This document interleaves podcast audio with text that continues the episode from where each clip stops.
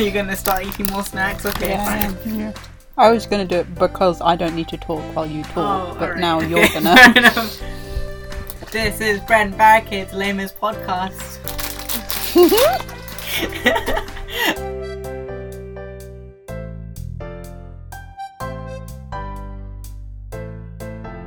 It's Bread and Barricades lamest podcast. I'm Neiman Martin, your host and moderator, and I'm just about to jump into a watermelon sweet because we are professional podcasters. That's what we do.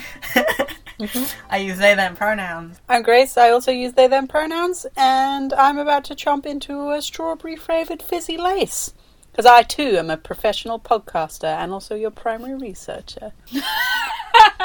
this is Stevie, your secondary researcher, she And they both turned to me while they took their bite. and in that moment, I was the camera on the office. We just gymmed the Stevie. I have to quibble myself. Ooh, quibble away. I don't know if it'll be cut from the last episode, but you can maybe hear the exact moment that I remembered that I was meant to quibble myself. In a past episode, I really should be quibbling myself better than this because I've been thinking about it for months. Um, at one point, we were talking about religion things, and I'm in no way an expert on Christianity. I have like studied and my life has interacted with it a lot, but in ways that I'm like not trying to remember all the facts. So I will sometimes just be like, here's some fucking Christian bullshit, and it won't necessarily be correct. In the Jean Valjean hanging out at funerals scene, mm. listening to the last rites, and I was like, the Psalms, and we're listening to that episode, I was just like, those are like songs, you fucking idiot, not like sacraments or anything, so they're not psalms. Psalms. Songs.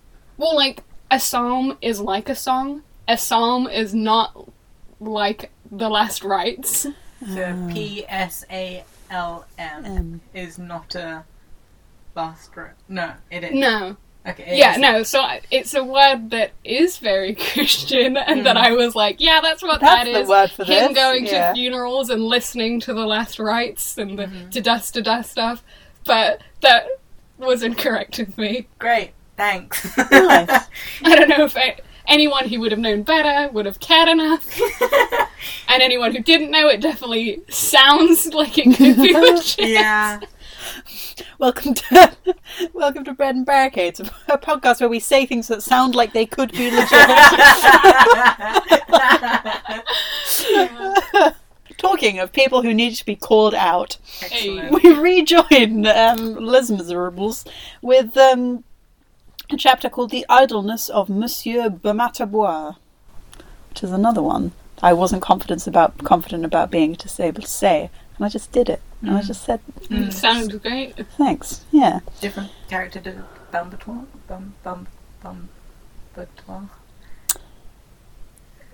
That's not how the letters are Okay. in cool. it, but I think it's the same character. Oh, okay. So. Would you like to look at it? Yeah, sure. Yeah, it's different. Oh, it's a different person. Yeah. Interesting. Okay. Um, is it this person? That's not how the letters are in this one. so what I should have said was, no, that's a different word. no, I mean, but to be but fair, sometimes like, it's yeah. just like, oh, this is how French words sound, right? Yeah. Like, yeah, yeah, we'll do that.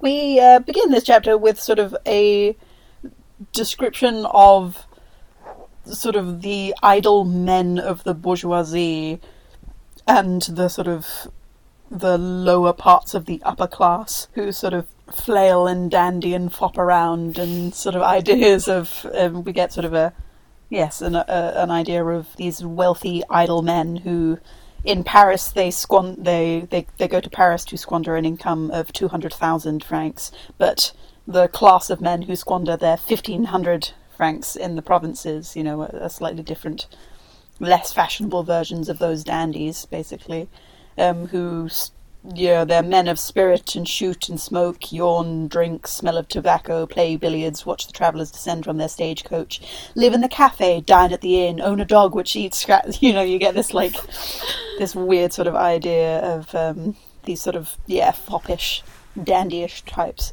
We get a mention of um, Felix Tholomyès, who was to be finished with. Um, Boo. Boo. Yeah, it, the, uh, basically, if he had stayed in the provinces, provinces but then never gone to Paris, he would have been this class of man. So we get a very idea of that people like this are still coming back to bother Fantine. Hmm. Hmm, interesting. This might be nice just for Nemo, who I know has interest in this this sort of thing. So it's got quite a good long long description of like the particular way that fops of the time were dressed, which is which is quite fun. Yeah, at that period, a fop sported a high collar, a spreading cravat, a watch with a fob, three superimposed waistcoats of different colours. The blue and red being underneath, a high waisted, olive coloured, fish tailed coat with a double row of silver buttons, sewn close together and rising up to the shoulders. A trousers of a light olive adorned with pleats on either side, always an equal number, ranging from 1 to 11. Jesus Christ.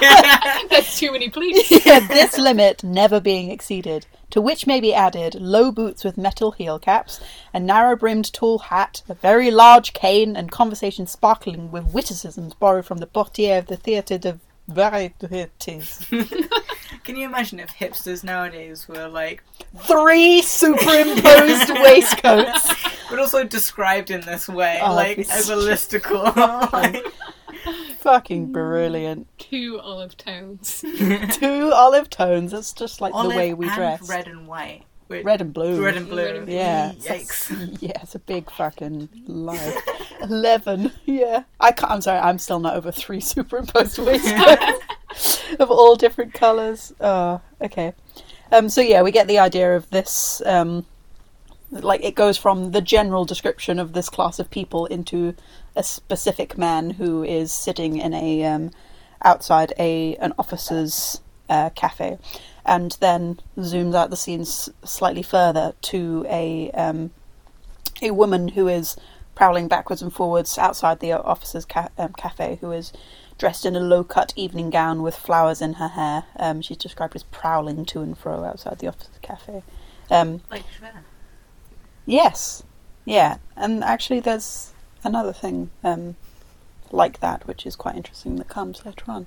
And also, we breezed over it in the last episode, but um, it was the first time Fantine had been compared with Animal in Madrid. Yeah. Yes. I have a whole source about uh, bestial and uh, the imagery and poverty in Les Mis. Excellent. I wasn't sure when to bring it up, but I have studied it. I studied the blade. We could do. oh, well, you studied the book. I studied the play. that could work very well with the potential special we're going to do next episode, um, because we could tie that back from, through Mm. women, um, and also for uh, Mrs. Thénardier. But it was like a very excellent source. So don't worry, Okay. I've got it. we're gonna talk about that as a uh, Great, great. as a thing. Yeah, cool, cool, cool. Uh, yeah, the dandy is smoking because that's what's fashionable to do. And every time the woman passes, he like blows smoke at her and like like says something scathing about the way that she's dressed or like how ugly she is, etc., etc. yes, he is Monsieur Bamatabois, and she is a sad, garish ghost coming and going through the through the snow, who paid no attention to him, but with the sombre resignation of a soldier condemned to a flogging, continued her silent patrols, which every few minutes brought her in within range of his sarcasms, which is a big mood of just walking past men ever honestly. So after after quite a while of you know him shouting abuse at her and her not responding he um, creeps up behind her scoops a handful of snow from the ground and shoves it down the back of her dress. And she um, screams and turning sprang at him like a tigress um, which is which is what I thought was an interesting yeah comparison to Javert again. And she rips at his face with um, like her her fingernails and and screams and swears, and um, her voice is coarsened by cheap brandy and pours out of a hideously gap-toothed mouth. We get the first. This person is Fantine. It was dot dot dot. Monsieur Lamette. what? um, all of the officers coming running out of the cafe and stand uh, like laughing and hooting and around the the one rather one-sided fight that is. Um, she's knocked his hat off into the ground and that sort of thing, and suddenly a tall man breaks through the circle, um, seizes her by her um, waist dress thing. Um, her mud-stained satin corsage. That's what he seizes her by, um, and and just says, you know, you must come with me. She, her eyes go glassy. From being livid of fury, she becomes pale and trembling with alarm. She had recognised Javert. um, and M- Monsieur Bamatabois takes advantage of the interruption to fuck off. Uh, Javert shoves everyone out of the way and, and dragging um, Fantine Long, She is not resisting of, of any of it, and all of the spectators from the officers' cafe sort of still follow them through the streets, uh, making comments and hooting with delight. The utmost extremity of degradation is the obscene merriment to which it gives rise, which is unpleasant. Um, they get into the to the police station, as it were, and um, Javert shuts the door behind them. You know, not letting the um, sightseers in, but they all try and like peek in through the windows.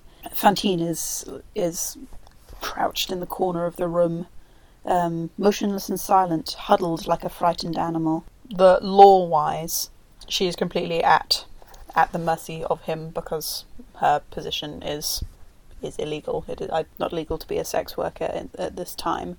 The impression that I get from this is that this is completely at Javert's jurisdiction, like particularly him. He gets to make the judgment mm-hmm. on what it is. It's not something that's like there's sentencing for other than hit other than for him. This is one of those cases where he must use his formidable discretionary powers without resort to any higher authority, but with all the scruples dictated by his own rigid conscience. What he had witnessed was undi- undeniably a crime. Um, he had seen society, in the person of a landowner and voter, insulted and attacked in the street by a creature outside society.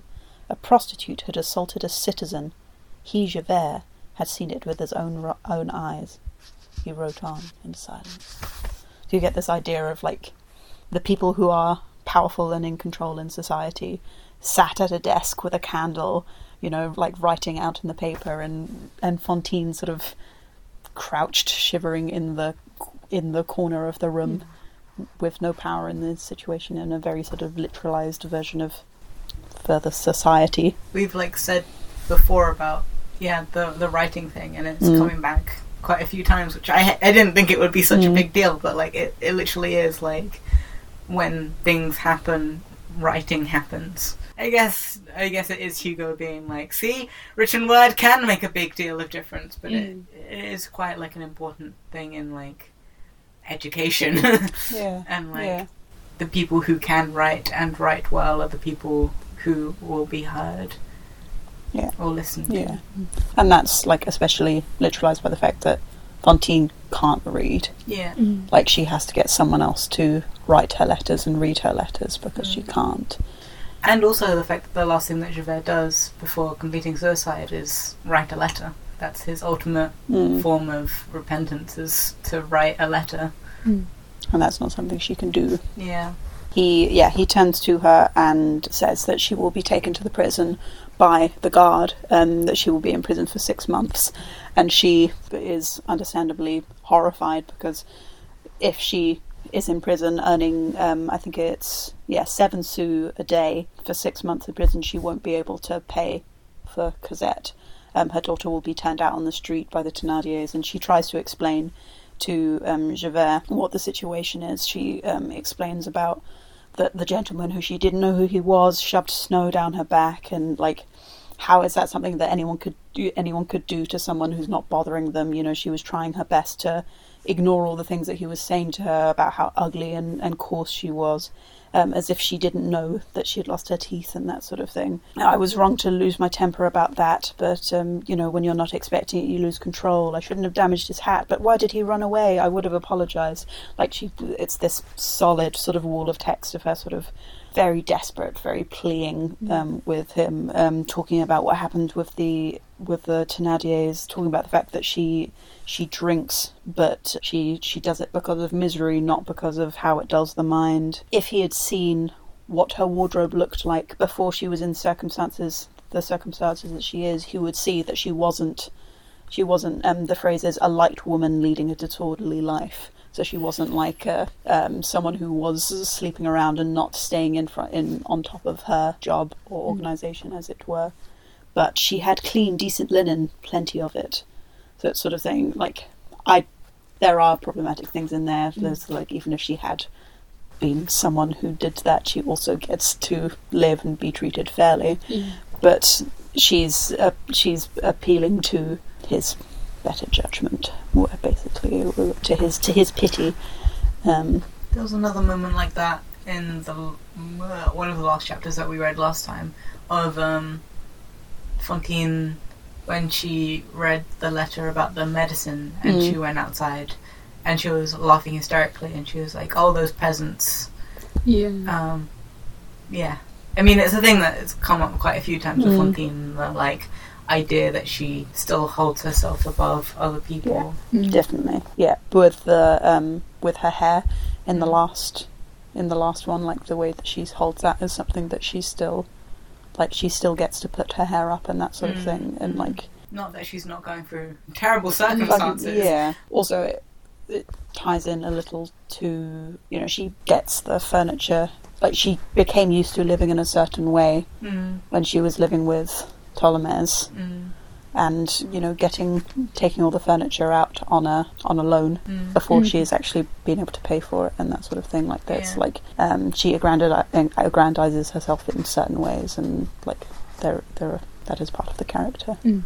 But then that's interesting because she's not like Mm. she's still not a pure innocent character Yeah. that Mm. she is made out to be of like Yeah. the holier than thou, Yeah, not holier than thou, but like Mm. in in the literal form of the sense of like she is a little bit holier than thou. Like Yeah, she exact- is. yeah. yeah. and like she like with the bishop when they're portrayed as being like pure and innocent Mm. like holy people Mm. whereas when you actually like read into the characters and Fantine is like a s- pretty selfish Mm. I mean, mm, selfish is quite a loaded word, but like has class prejudices, Mm. and Bishop Myriel was still like dealing with the fact that he was aristocratic, Yeah. um, and like wasn't a perfect person and did a lot of things because he had a lot of guilt. Yeah, it's really interesting to find Mm. that the those flaws addressed, yeah like exactly. and and held accountable in an Yeah. interesting way. yeah. Like with the bishop choosing to give away the silver when he gets that chance, and things Mhm. like that. Of like, yeah, seeing that guilt and how different people deal with that guilt is quite Mhm. interesting. and the fact of like you can still care about these characters even though they've they're not leading perfect lives Yeah. or are perfect people. Yeah, yeah. And I imagine it's off. It's there as well for the reader. Yeah. like the the like to make a character relatable and it's like right you the like here are things that you can still be doing to like work towards being a better person whilst having these like having these prejudices like you can you it is your job to work on those like uh, it- Mm. it's not just people who are perfect Yeah. Mm. Yeah, she she begs him, and the description is, you know, with her her bosom half bared, her hands clasped together, her face wet with tears, and the vo- the words that poured out in a low, heartrending flow, broken by that small, dry cough. And there's a sort of description of her, and like in her grief and agony, she is transformed into something beautiful again, which I think is quite a unusual sort of a strange choice. that I haven't quite sort of worked out Mm. what it means It's um, yeah the extremity of grief sheds its own awful radiance to transform even the most abject. At that moment bending forward to press the hem of, of the policeman's greatcoat to her lips Fantine was beautiful again. She might have melted a heart of stone but nothing can melt a heart of wood There's a really great piece of art the other day. I know this is a really bad chapter for. Javert. I mean, Yeah, it's a really bad. I mean, Canon Javert. yeah Canon yeah, Javert. yeah. It's a really good post um, uh, artwork. I'll try and find it. Where it was um, Javert with Valjean had his hand on Javert's heart, Mm. and plants are growing from it. Uh, As in, the wooden heart. yeah, that was cute, and I like that. this I will accept. Yeah. Mhm. She yeah she be- she begs him for mercy and and he does not offer it. And as she is being dragged away by two other policemen and he turns her back on her, um, a few minutes previously a man had entered. closing the door behind him as he remained with his back to it, listening to Fantine's despairing plea. Now, while the men were trying to drag her to her feet, he emerged from the shadows and said, One moment, if you please. He was literally waiting for a dramatic He was entrance. lit- yeah, Yeah. He makes that magic happen. Yeah, yeah, he, he puts the work in, don't get me wrong. Javert turned around and saw that it was Monsieur Madeleine. Um, the words, like hearing his words, has a, a remarkable effect on, on Fantine. She plants herself in front of the mayor and spits at his face. And yeah, Javert loses shit. um, uh, Monsieur Madeleine wipes the, the spit from his from his face and um, says, "Inspector Javert, this woman can go free." Um, and this is where Javert just like shuts down. Absolutely cannot deal with it. Um, he felt for a moment like he was going mad. He was, he was beset by confusion of the most violent emotions he had ever experienced in his life. to see a woman of the town spit in the face of the mayor was a thing so monstrous that even in his wildest imaginings he could not have dared to think it possible. So yeah, he's he's just absolutely completely losing his shit. He doesn't know how to deal with it at all. Um, Fantine is is also astounded, um, but she has she having heard someone say this woman will go free. She because she has such a strong view of the mayor, she in her mind attributes it to Javert. She says, "Ah, Javert must have said this because the mayor is a terrible man who hates me and I hate him." To go free, and she's, she is saying, "Ah, that she must have misheard it. Like this monster, the mayor could couldn't have said it." And she starts to talk about um, the things that she has suffered because of the actions of the mayor, like that she was a, an honest working girl and um, has been turned away because of things that she couldn't control. And even though she, you know, she started working stitching these shirts for twelve sous, but it was cut down because she was working for this um, the the um, prison the person who was controlling the prison labour um, and could cut down the the wages in, in that way, and um, talking about all, how all of things that he has direct control over have affected her in this in this terrible way, um, and then saying. Um, you know, ah, um, you said, uh, Monsieur Javert, that I could go. You know, you can ask people about me. You can ask my landlord. I'm paying regularly now. They say I'm honest. Monsieur Madeleine asks her how much money she owes. Like he looks in his purse and sees that it's empty. Assumedly, the im- the implication is that on the way there, he's probably Yeah, given given money out. to to other people. Um, asks how much she owes. And Fantine, whose words had been so- addressed solely to Javert, swung round upon him. "Am I talking to you?"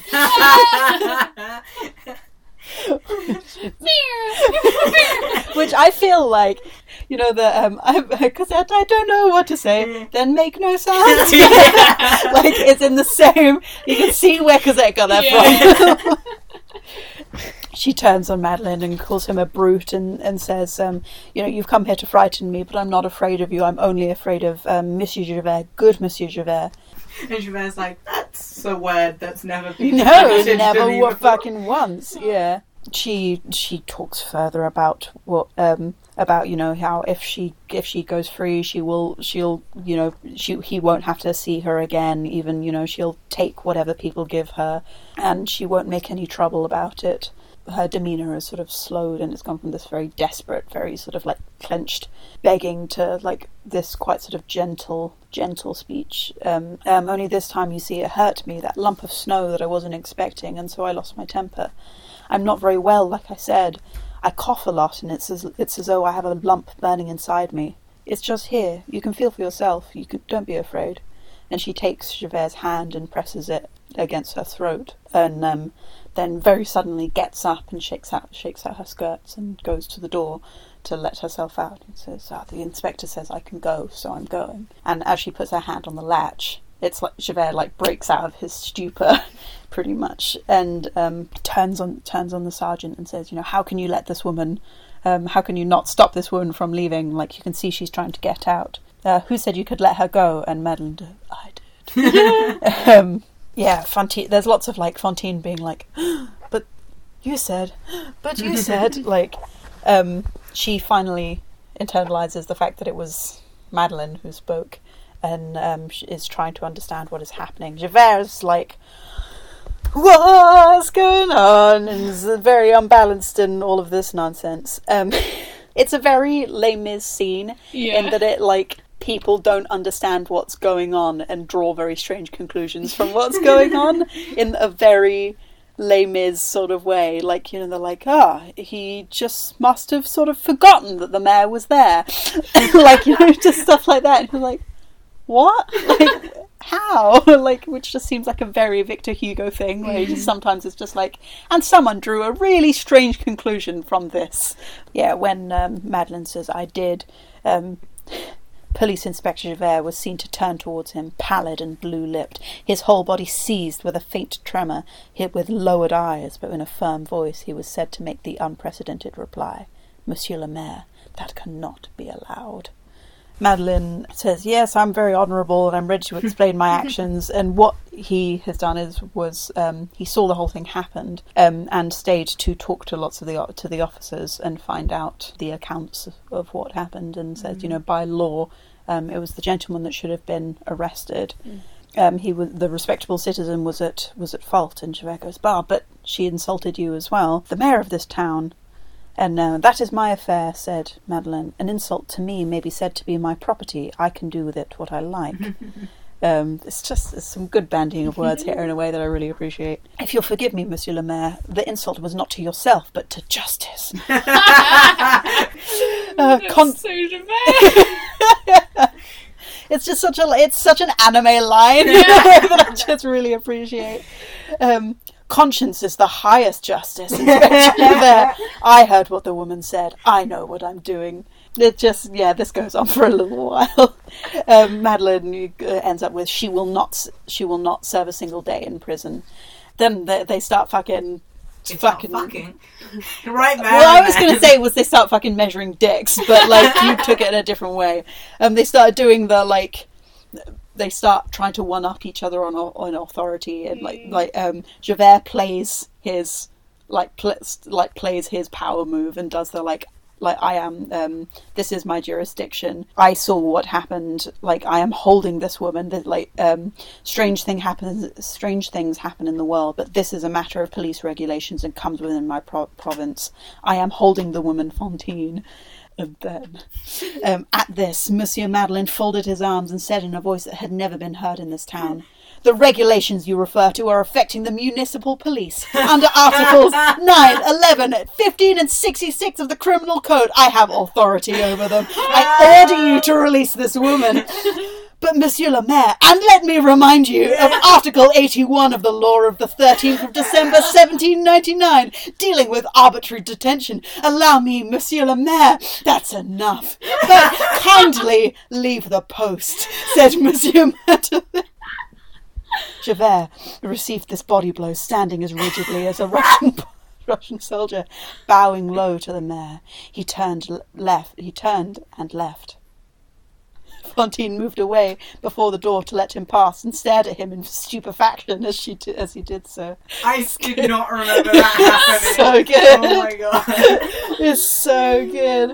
I love it. It's just like it's all this just like bouncing backwards and forwards. Oh, I have the right. I have the right. And then he's like plays his final card. It's like I am the police officer here. it's like, but if you have read the law, Which again, like it's written down, so Mm-hmm. like Mm. He's he's learned, and now he can use it again. Like, the whole thing with ICE earlier this year, and like immigration Mhm. and people like, Knowing your rights, Yeah, exactly. yeah. And appar- Mm. like it was like, oh yeah, the amount of arrests went down to basically zero because people knew their rights, and were like, it's legal for me to be here yeah, and so I couldn't do anything about it. And it was like, wow, that's wild, huh? When you Makes it- educate people about what their rights are, you can really change how society works. Yeah, and Jean Valjean's going to take knowing the law very seriously at this Mhm. Yeah. point. Like, yeah, yeah.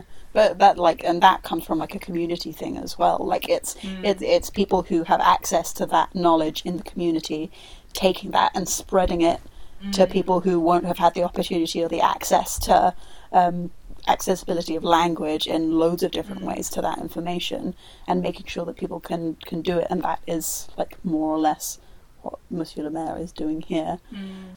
I imagine it like a Phoenix Wright scene. Yeah. yeah, literally, that's literally what I was thinking of. Objection. yeah.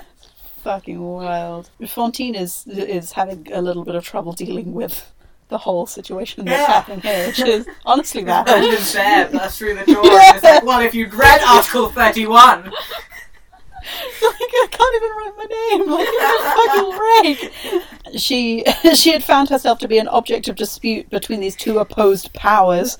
She had witnessed a conflict between two men who held her liberty in her hands, her very life, and that of her child. One sought to drag her deeper into darkness, the other to restore her to light. The two contestants, in the heightened vision of her terror, seemed like giants, one speaking with the voice of a demon, the other with the tones of an angel. The angel had won, and what had caused her to tremble from head to foot was the fact that the rescuing angel was the man she had, she, she had abhorred, the abominable mayor who for so long she had regarded with, as the author of her troubles. I don't. I just like the. Uh, you can sort of imagine how in like an animated film this sort of scene would be stylized in the sort of thing of like that you can imagine them sort of both growing into silhouettes and the sort of thing with her like in the center, like the idea of these things that she can't touch that she can't understand of like of such greater power than her in a way that she absolutely can't access enough that she would see them. Like the idea from the scene that i get is like an angel and a demon speaking like because one is fighting for her and one is fighting mm. to drag her deeper but it's also untouchable to her. Mm. Like it it is happening in just something that she can't she can't touch at all again, interesting because of what we were saying in the last couple of chapters with Javert and Valjean having their own hang-ups about not being part of society and that like being untouchable or things being untouchable for them hmm. and Javert finding other like higher positions of authority so like mystical was it? Hmm. I think it was mystical. Hmm. And yeah Valjean like having to educate himself because didn't un- he, do- he doesn't know how to interact with society. Yeah. Mm. and that these two people who are so like caught up in their own stuff like don't look down. Yeah. Mm. And that like there's an, e- another like layer below mm. them who look at mm-hmm. these two people and obviously don't know their stories and is like wow these two untouchable humans who are like a demon and an angel There's it's something that it makes me think of as well in quite an interesting way. Is do you remember right when uh, Valjean speaks to Myriel the first time? He talks about it being strange talking to a cure as someone who is real and tangible and touchable because the last time he had he had heard religious people speak was I think it was there was a bishop um, who had seemed like almost like a glowing statue from miles and miles and miles away that he was nowhere near and could just about hear. And the way that he spoke was just seemed so alien, and it feels very like that. There's a lot of comparison drawn, I think, between the situation that Fantine is in and the situation that Valjean has been in. Mm. Like there seems to be lots and lots of parallels being drawn. She's also basically described her as like unpersoned at this point. Yeah. That she's not even. Yeah. She's not only not society, but I can't remember the exact line, like a paragraph or two back. But mm. Yeah, that she's not even a person. She crouched down in the corner of the room, motionless as silent, huddled like a frightened animal. Um, yeah, um, she he had saved her after she had so outrageously insulted him, um, and she starts to think that maybe she could have she could have been wrong about what she thought she thought about the mayor. And um, with every word that he's speaking, she can sort of feel her her hatred starting to sort of melt away. Uh, the knot of hatred dis- began to dissolve within her, while a new feeling took its place, heartwarming and inexpressible, a sense of deliverance, trust, and love. And that is, like, that has got to be receiving the candles, receiving mm. the um, mm. the candlesticks. Like, it's it's having that sense of humanity mm. given back by someone in a position of power over you, choosing to do something good and kind for you. Um, it takes longer for Valjean because it takes f- until the crossroads scene for him to really internalize it. But hmm. It's interesting, like because we were saying how similar the Fantine and hmm. Jean Valjean's story are, but like at this period and probably like even now, it is easier for Jean Valjean to have escaped his identity and risen to the rank of mayor. Fantine could never ever have done that, hmm. Even though he is like so underclassed and so like put down, he's still a man, hmm presumably white, who has privileges in the ability to like blend in with so much of society that he can fake being the mayor of a town, Yeah. even as much as he doesn't want it. Mm. And as Yeah. much as he is surprised about it, he Yeah. can still learn from books and not get into this position. Yeah, and that's I think elevated, emphasised by what happens in the in the the last couple of paragraphs of this chapter. Madeleine um, starts to speak to her, and it's sort of a little bit stumbling and, and halting because with the sort of the impression that he's um, trying to hold back hold back tears, saying that he didn't know that she had left his employment. Um, asked why she didn't come to him and appeal for for what had happened. Um, he says that he'll pay her debts, arrange for her for Cosette to be brought here. Said you could live here or you can live in Paris. You don't need to work if you don't have to. I will make sure that you if you will always have money. Let me assure um, um, you will become honest again wi- in being happy again. But let me assure you of this: that if it has all been as you say, and I do not doubt it, then you have been nothing but virtuous and chaste in the eyes of God. Fantine sort of starts to think over this to have Cosette, to escape from her present life, to be free and cared for, happy and honest, with Cosette. This prospect of paradise in the depths of her misery was too much for her. She could only gaze mutely at the man addressing her, and with little whimpering cries. Her legs gave way beneath her. She fell on the knee, on her knees before Monsieur Madeleine, and before she could prevent it, had taken his hand and pressed it, pressed it to her lips. Then she fainted. But I think that is that thing. It's like she gets a chance of redemption, cannot take it. Mm. Like it's not. She doesn't have the same opportunities that he has, and this is made very literal, literally by the fact that she. Like this isn't to the point where she dies, but it is where like she goes unconscious, and you know mm. this is the beginning of what is assumedly tuberculosis, mm. and will kill her. Interesting as well the idea of like, I, did it? I think it said you don't have to work if you don't want to, Yeah, which is like Mhm. a really interesting communist kind of yeah, idea very much. like, yeah, yeah, you don't have to work if you don't want to. mm. It's not you'll never have to work again, woman. It's like you can work if you want. yeah. I wonder what the French, the actual French says, but that's Yeah. an interesting thought. Also, the idea of um, you will become honest again in being happy again, Mm. which is interesting, like because it's something that, like coming from him, Mm. is means a lot. It's not just like some fucking rich person sitting there like I mean, especially rich coming from someone who's never. I don't think the Jean Valjean is happy. mm, Yeah. Which is, I mean, that would be an interesting thing to see if his goal is to become happy. Because I don't think it is. I don't. He's Mm. I still don't think he will ever allow himself to do it. self-flagelating, all the Mm. way up to the end. I mean, Mm. signing himself to death, literally.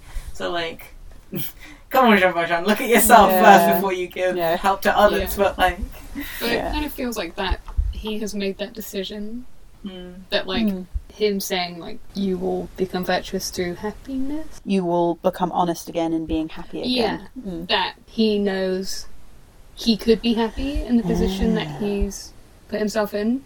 So he's maybe speaking from so that she wouldn't know, but he's speaking from experience of like I can get you to a point where you will be happy. He's chosen for himself not to let himself be happy, mm. but he knows that he's in a position that he could be, and the like future setting himself to death, like it very much. My read of him is that he's not unaware. He's decided that for himself. Like he's mm. decided not to be happy. Mm.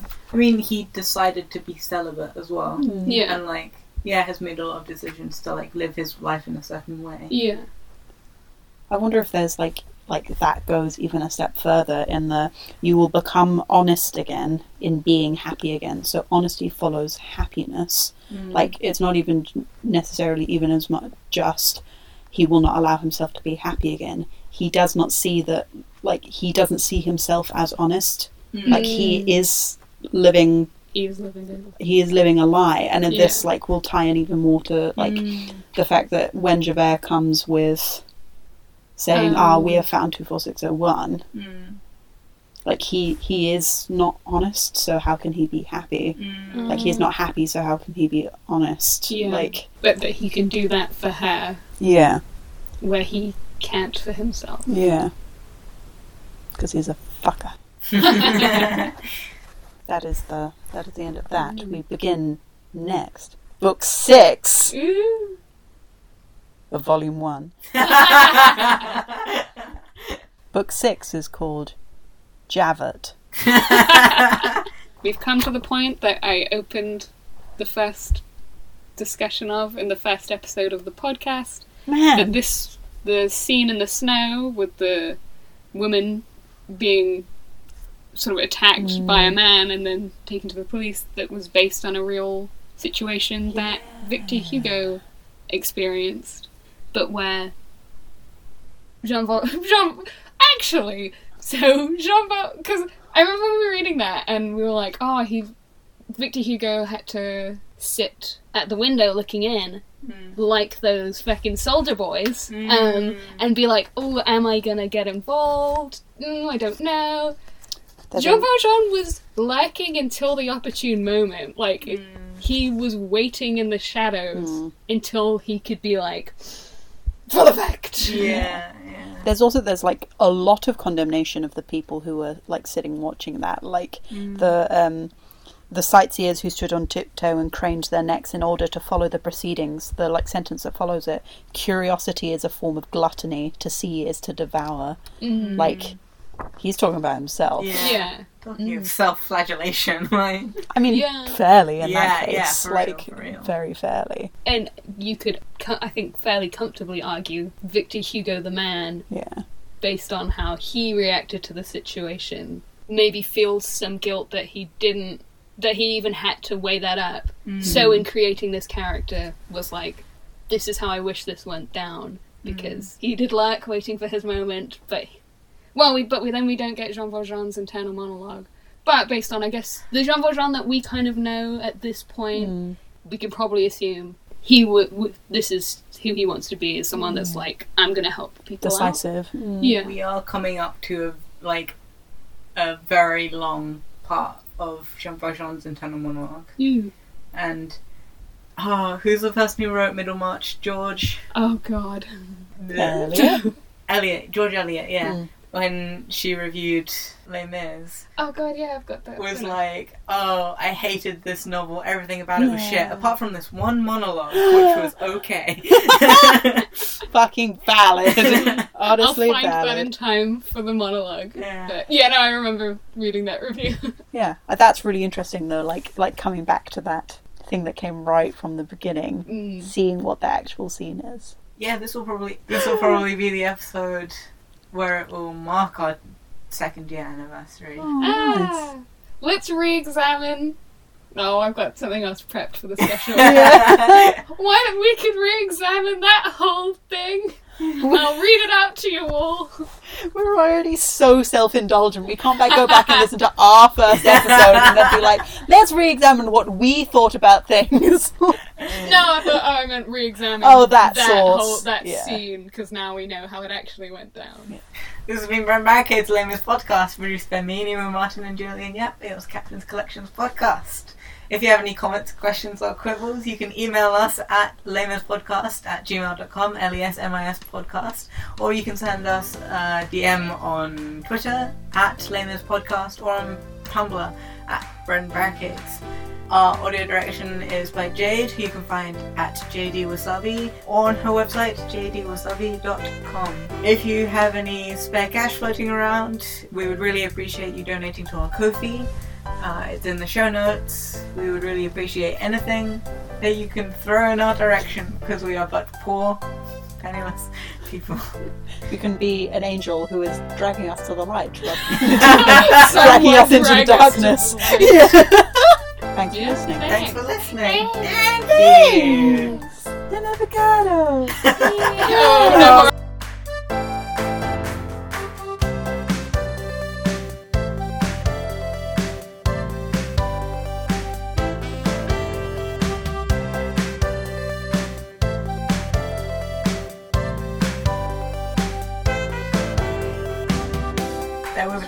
Really but you said anon- uh, abomin- oh, fuck, abominable. And uh, Hugh Jackman was in a, a film about fucking uh, Bigfoot, so that's all I can take away from this. from a, a bear bursting into Two abominable men. Yeah. Monster fuckers. Monster fuckers!